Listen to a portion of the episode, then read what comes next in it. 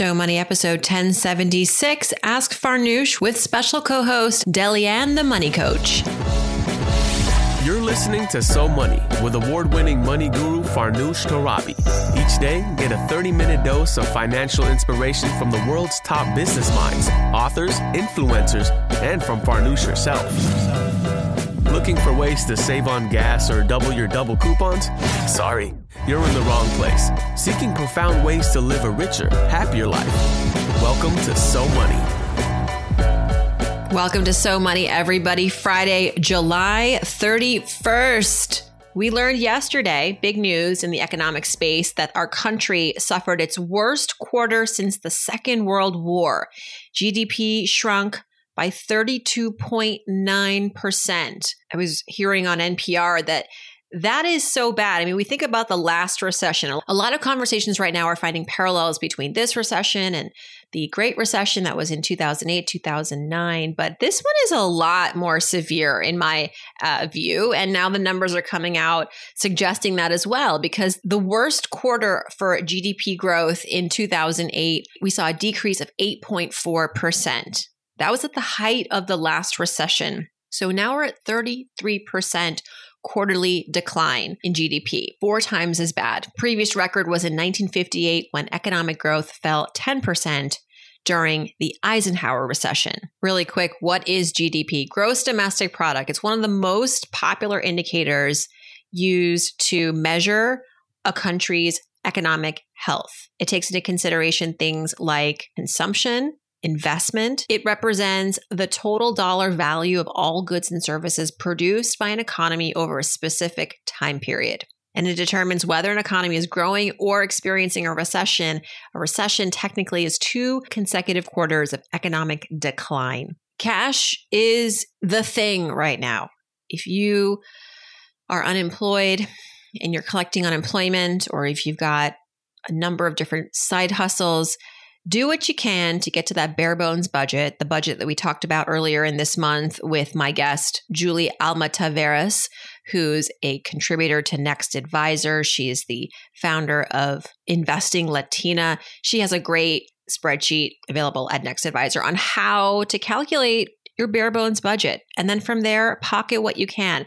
If this recession has found you wondering how to make rent, can you ditch your lease and go live with a family member? We don't know exactly what the next phase of the stimulus is going to provide, but we are hearing about lawmakers suggesting an extension of a moratorium on evictions. So we can hope that we're not going to be kicked out of our homes because we can't pay the rent, because we can't work, because there's a pandemic so, starting off with some sobering news, but we are here to help. This is Ask Farnoosh Friday, an opportunity for us to connect over your current, most recent financial questions. And in Interestingly, I've taken to Instagram a couple of times this month to do some late night money pillow talk. I was up late one night, like I am every night, and thought this could be my moment to go live on Instagram. I'm pretty busy during the day and everybody's going live. I don't want my content to be just one more thing that you can't consume during the day because you're doing so much else. So I thought, well, the nights are quiet. Let me go on live and, and see if I can help people. And a lot of you showed up. I think that I've hit a nerve.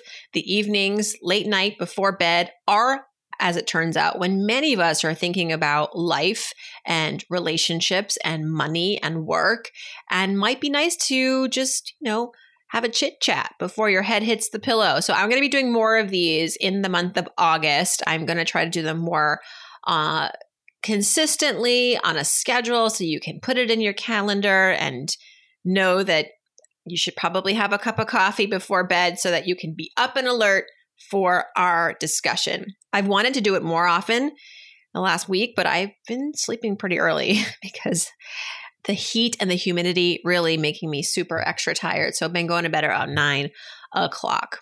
Now, since last Friday, I've received a lot of emails from listeners wanting to take me up on my academic scholarship. Thank you to everybody who wrote in. With so much uncertainty surrounding the reopening of schools this fall, I'm setting aside some dollars to sponsor a student who needs in person or virtual tutoring to help him or her avoid falling behind. You know, some schools are reopening, but some families don't want to send their kids to school. They fear the virus. I totally get it. We're kind of in that camp. But you might not be able to afford to not send your child to school because you have to work. But really want to keep but you but but at the same time you want to keep your child home and getting some oversight with their schoolwork. And that's where I'm hoping to fill that gap. I'm hoping to support a family that cannot financially afford that assistance. I think there's a real need here. So, thank you to everybody who wrote in. I'm currently going through the emails. I've also connected with the local education not for profits in my town and in our county to learn how I might be able to get involved there. And I share this because some of you have been wondering, you've been writing in, we've been DMing on Instagram about how you as an individual can actively further close the racial inequality in our country. Academic gaps lead to wealth gaps. So, helping minorities and people of color enhance their education, give them the support that they need that the government is not providing to increase their chances for success later on in their lives. So, more on that as the uh, as we get closer to the school year, we'll have an announcement soon on that. Before we get to our co host for today, I'm going to head over to the iTunes mailbag and select our reviewer of the week. And our thanks go out this week to E. Seminara July 24th. If you're listening, thank you for leaving your review where you say, This year I decided to get serious about my financial education. This podcast is the best free tool out there. I love Farnoosh's commitment to racial wealth equality. Everyone should listen to the Black Wealth Matters series. Her advice is practical, her interviews really informative, and I recommended this podcast to every woman I know. Thank you so much. That's truly touching, and I'm promising to get the Black Wealth Matters album out there in the next week so that we can all download that more easily, more share friendly. eSeminara, email me, farnoosh at so money podcasts.com and let me know that you left the review. I'll send over the link where we can schedule a time for us to connect for our 15 minute free money session. And if you're on the Instagram, you can also direct message me and let me know there. I'm pretty good with the DMs. You know who's really good on the DMs? Who's a celebrity who I tagged? I don't know this person, but I tagged her recently in a story and she wrote to me. I think it was her, sounded like her and not maybe her team. Yara Shahidi. She is a star in the show Blackish. She's half black, half Iranian, y'all.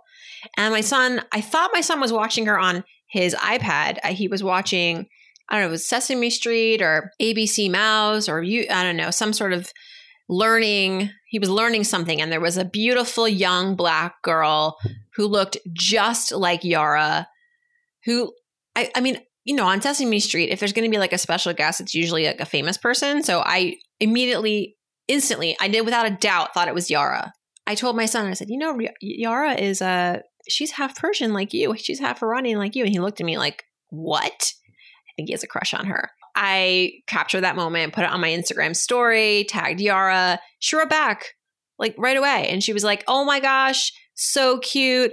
P.S. That's not me. oh God.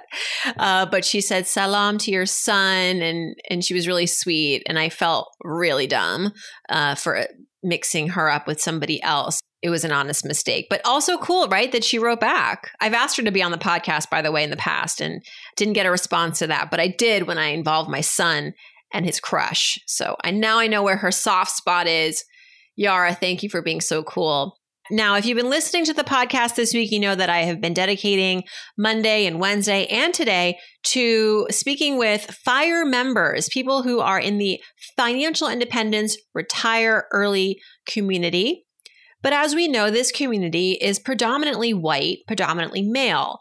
And so I thought, let's bring on some individuals who are participating in this movement, but are bringing a fresh voice and a fresh face to the space. On Monday, we spoke with Paula Pant, who's the founder of Afford Anything. She is Nepalese American. On Wednesday, we spoke with Amon and Christina Browning, the founders of Our Rich Journey, uh, an African American couple, two lovely daughters. They have since moved to Portugal with their retirement dollars and their retirement status in their 40s, early 40s. How do they do that? I want to do that. My co host today is Delyanne Barros, who is new to the FIRE movement. She's a lawyer by day and founder of Delyanne the Money Coach, a popular Instagram and TikTok feed. You can find all of her stuff at mastermyfire.com as well. Now, Delyanne is Brazilian. She is the first in her family to accomplish many milestones, including attending college, becoming an employment attorney, and conquering New York City. She lived in the Big Apple for 14 years, and only then did she realize, you know what? I don't really know a whole lot about finance, despite New York City being the mecca of the financial industry. So she discovered the FIRE movement. She set on a path to retire from her grind as a lawyer at 45 years old. And Delyanne quickly realized that the financial space was lacking the voices of people like her, a female Latina. So she decided to become that voice and she launched Delyanne the Money Coach earlier this year. She provides coaching and education in a fun and relatable way. Delyanne Barros, welcome to So Money. It's so great to have you here sharing the mic with me. Thank you so much for having me. I'm so excited to be here. So, mastermyfire.com is a community uh, coaching business that you launched in January, right before COVID 19 took over all of our lives. And uh, to your surprise, it kind of took off in a fast way. Tell us about the company and and what your mission is, because I know this is also kind of a side hustle still for you. It is. I um, I work full time as an employment attorney, and I was frustrated at the idea that I didn't know a lot about my own finances and I couldn't believe that I lived in New York City, the mecca of the financial industry, a few subway stops from Wall Street, and I did not understand the stock market at all. And the more that I realized that, the more frustrated I became with myself and frustrated at you know what I had surrounded myself with and the information and the lack of it. And so I said, you know, not only am I going to educate myself, I want to spread this knowledge to other people. Um, and so I started this um, as, you know, just a way to educate and spread knowledge. And it really caught on really quickly. And I've really, really enjoyed meeting new people and expanding into the space. Um, and I see that that people are really, really hungry for this information, and it's not trickling down. It's not trickling down to everyone. So um, I'm really happy to to just be another voice in this space, which I think is still really needed. And specifically, the space that you're working in is the FIRE movement, which we have covered on this podcast. If you are a consumer of personal finance con- content listening, you know the FIRE movement is financial independence, retire early. A movement, Delyanne, that you know, when we think about it, we think often about the Mr. Money mustaches of the world, the, these white former engineer men who are penny pinching and being really strict with their budgets. Not a lot of like Latina women in this community, at least not we, as far as I, I see, but I see you and that's really exciting. So tell us about kind of the fresh voice that you're bringing to this space and hopefully the other women that you are inspiring to say, Hey, you can also do this. Yeah, I have to say, I don't know um, a lot of other Latinas that are talking about what I am talking about, especially specific to fire. Uh, the idea of reaching financial independence and retiring early is something that is completely foreign to my culture. Um, you know, growing up, I'm Brazilian. My parents, the only piece of advice they ever gave me was pay, you know, don't get into credit card debt and get an education. That was the extent of my financial advice. And so this idea of um, investing in the stock market and you know um, retiring early, which I plan to at 45, is something to this day that my mother has does not understand. She likes all my videos on Instagram and she says I look cute, and that's the extent of what she thinks I'm doing on Instagram. she doesn't really understand it. So I know that this is a common thread with a lot of Latino families. It's um, talking about money is still really taboo. And this idea of investing in the stock market um, sounds like um, like a scam to a lot of them. You know, mm-hmm. when it comes to Latinos, they immediately say, "Oh, that's a scam. That's not for us." Um, they see it as something that is for rich white people. And um, when you don't see people who look like you talking about these concepts, that's what you believe. You believe that this doesn't apply to me. So as I as I reach out to more and more um, Latinas, and most of my clients are Latina women, which really excites me. Um, they're like, you know, I reached out to you because you're the first person I've seen talk about money who looks like me, who sounds like me, who has a background similar to me. And that was enough to turn the switch in them to pursue this. I wanted to bring you on the show to highlight the great work that you're doing and also to help out our listeners. Uh, this is the Ask Farnoosh and Delyanne Friday episode, and we have a bunch of questions. I think the first one's really relevant to what you were just talking about investing. This is a, a friend, Ramona, who listens to the show. Not my friend, but I mean, she's I call I call our listeners friends because we're all we're all friends. Here's her story. She says, "Hey, Farnoosh, I'm a law student, and I am fortunate to have set aside cash to pay for." Tuition.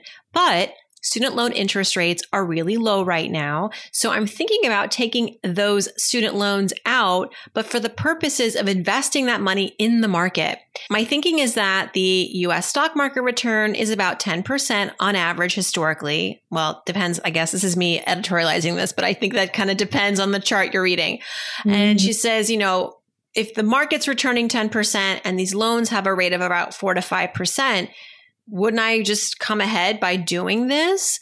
And I have to say, yes, maybe the math here makes sense, but I don't like the practice of taking out debt to invest. A hundred percent in the market. just, absolutely.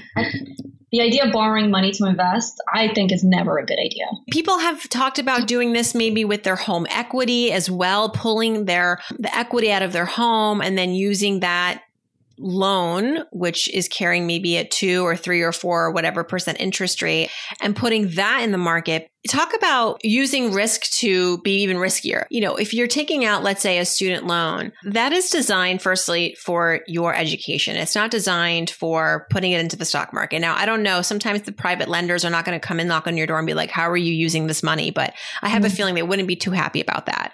You want to make sure that you're using this money to invest in you, in yourself, and instead use savings to invest in the stock market. Use something that is getting maybe 0% interest to put in the stock market. You'll have even a bigger return there. It's a bigger spread.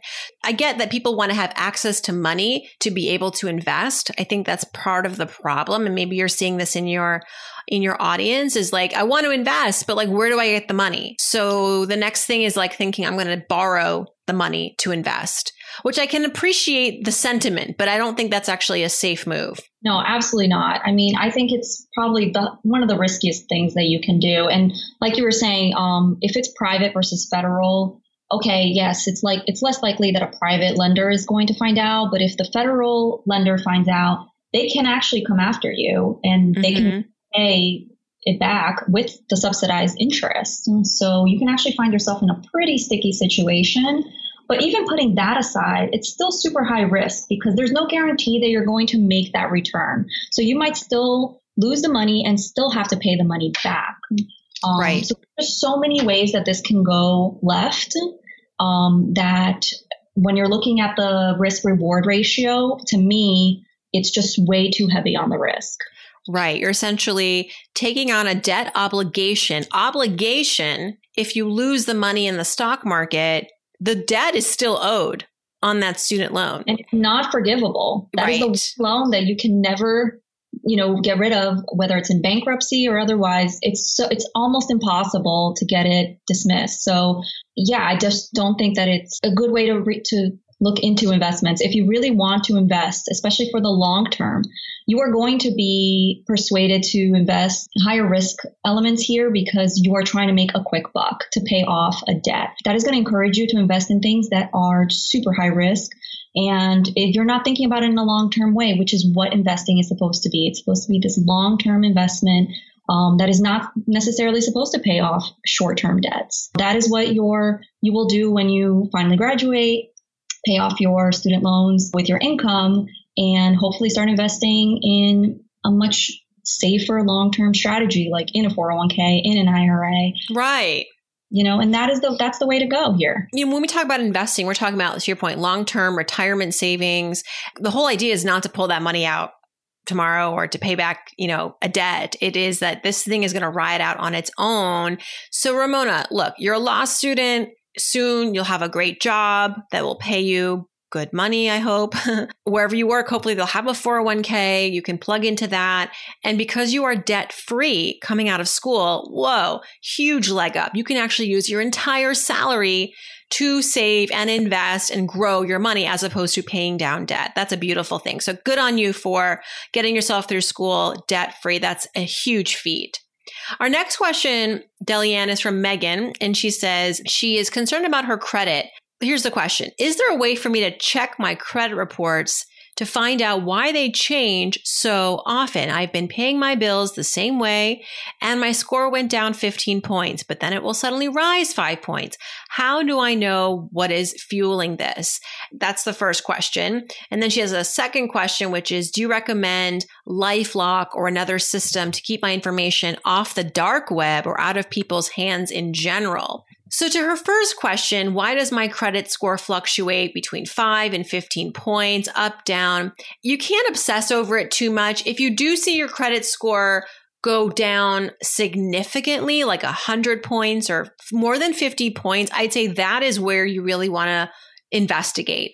Find out what happened. If you claim that you've been just kind of doing everything the quote unquote right way, paying your bills on time, knocking down your debt, then that really shouldn't happen. And that could be a, si- a signal of fraud or a report on your credit that was wrong, misreported. So you want to get to the bottom of that.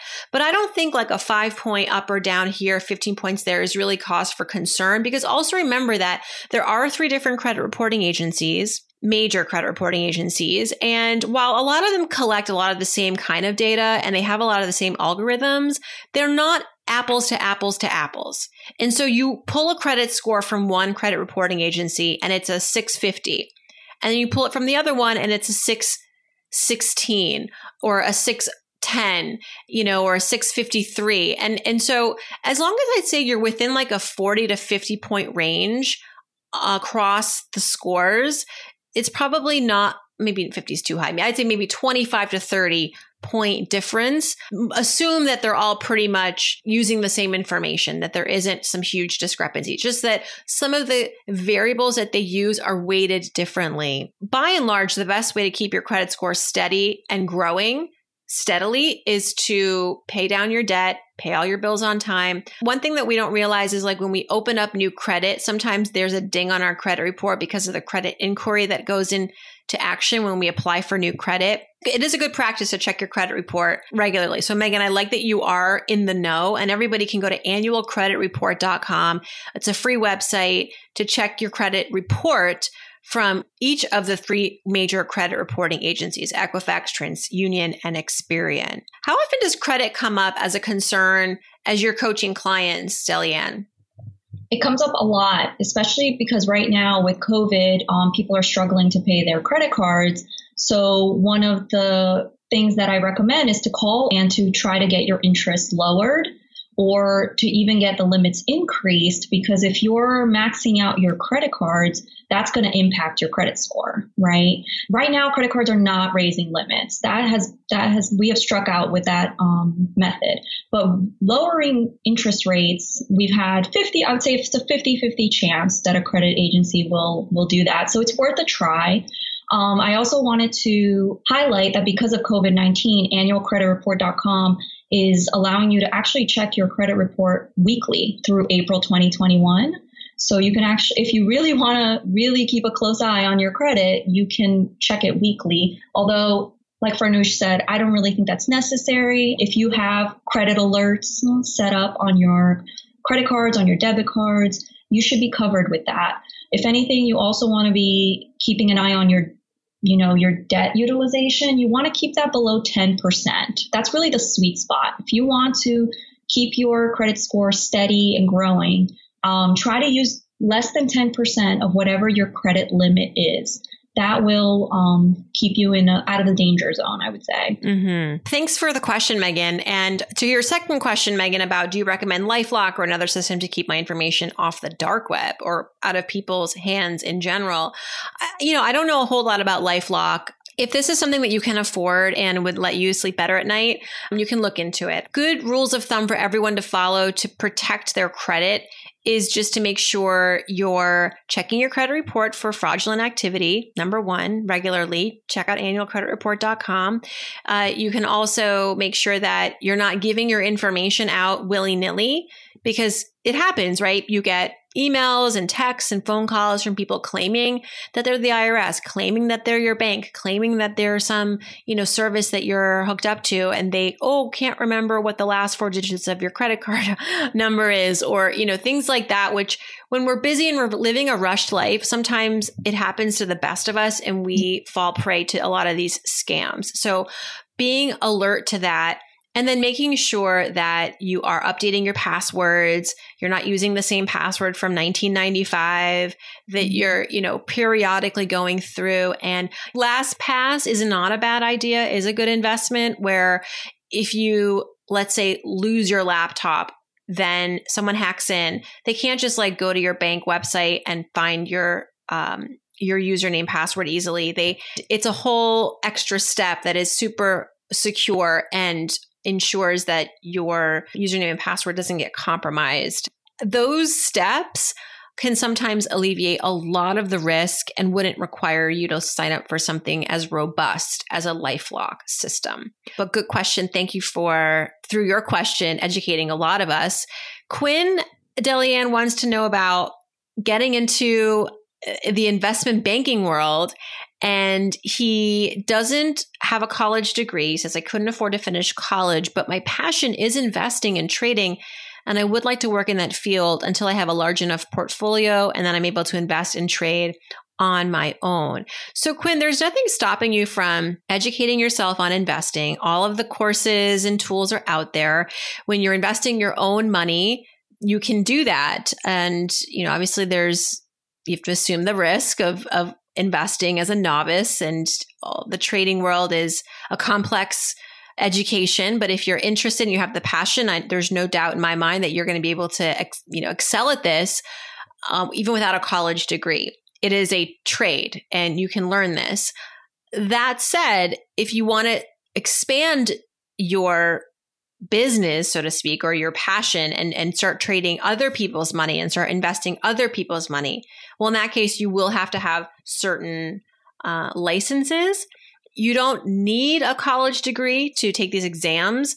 I think most people would want that from someone who's going to manage their money. They're going to want someone with like the fullest education. So that could end up being a barrier for you if you did want to start to trade other people's money. You would need these licenses, the Series 6, the Series 7, eventually, if you wanted to go into business for yourself, you would want to maybe pursue a college degree as well. People will want that, right? I agree. I mean, you want a rounded person. Um, that's never going to hurt to pursue that. Yeah, you should definitely go for it. It's a space. But you know what? Your track record speaks a lot. You know, people sometimes don't care because they're like, hey, this guy's produced you know 15% returns for the last 20 years i'm gonna i'm gonna bet on him.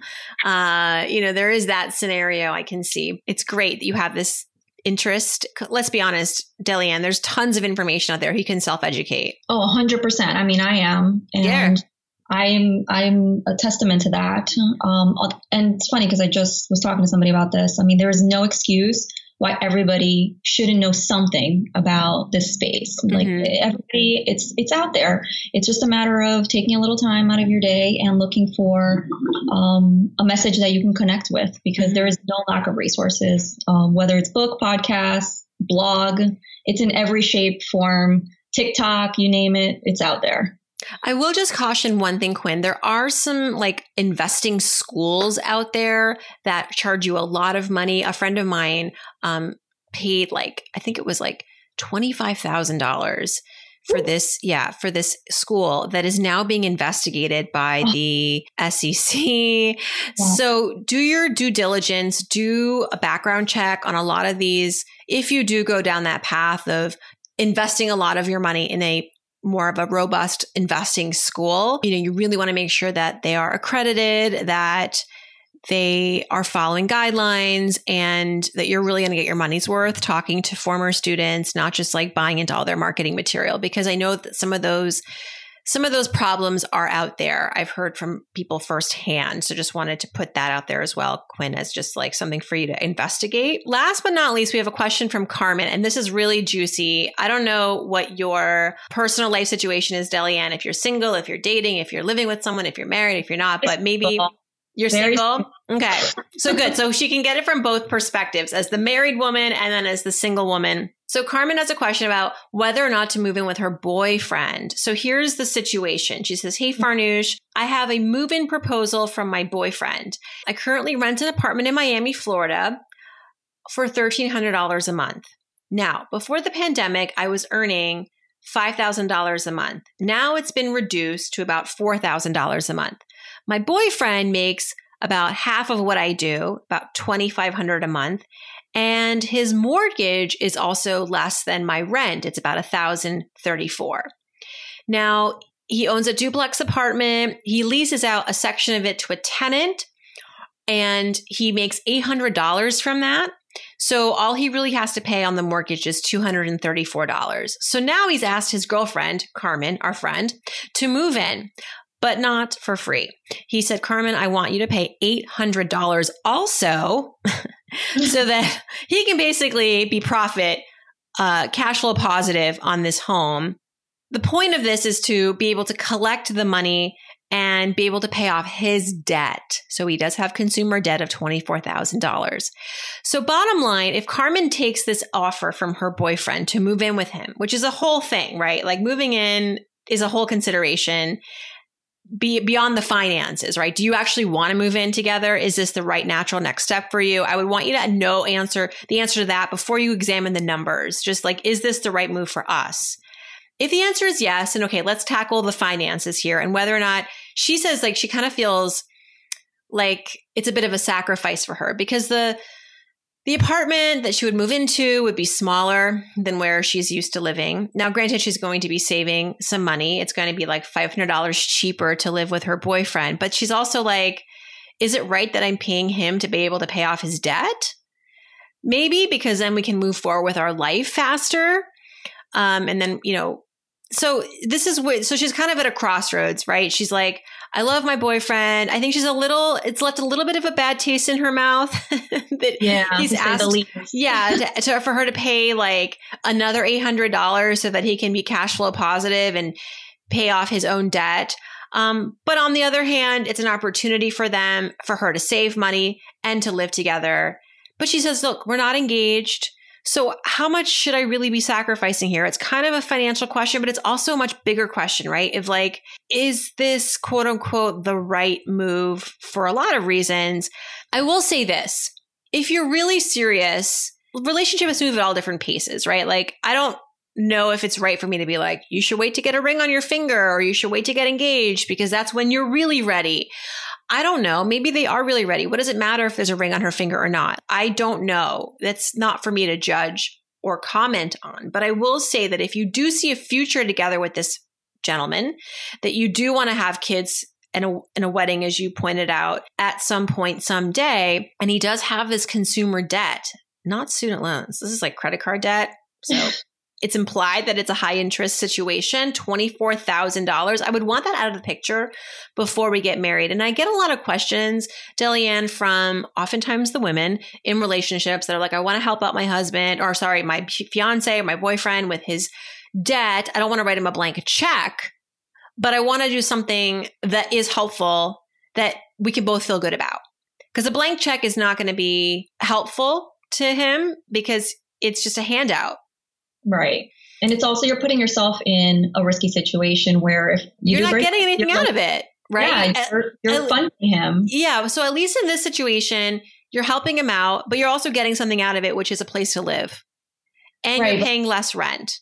Yeah, I mean, and she says, you know, we're you're you're moving in, um, you're sacrificing a little comfort without any real type of commitment, which I don't totally agree with. I mean, moving in with somebody is a huge commitment. Mm-hmm. Um, even though he's asking you to pay some rent, if he didn't really want to move in with you, if he didn't, he wouldn't, I don't think he would do it just for the money. So moving in with somebody is a, is a huge commitment on both sides.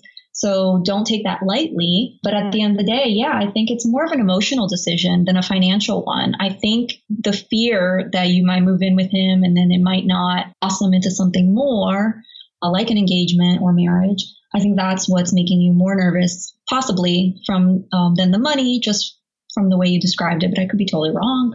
But I think that financially, the numbers check out. Like it's not a huge red flag to me. Like Farnoosh said, you're saving some money you you know you are going to be have to pay rent no matter where you go whether you guys decided to move to a whole new place you are going to have to split costs there as well so if it's a short-term commitment and you're going to be uncomfortable for a little while i would just have a real conversation with him about expectations well how long do you think that this will last how long do you think we'll be here because i'm willing to do this for x amount of time but i don't want it to be indefinite and get some you know uh, boundaries around that and maybe that will uh, give you a little more security. Yes, have a plan. Very good, very good point. I like that. I like that a lot. And and know that he is actually going to use this money to pay down the debt.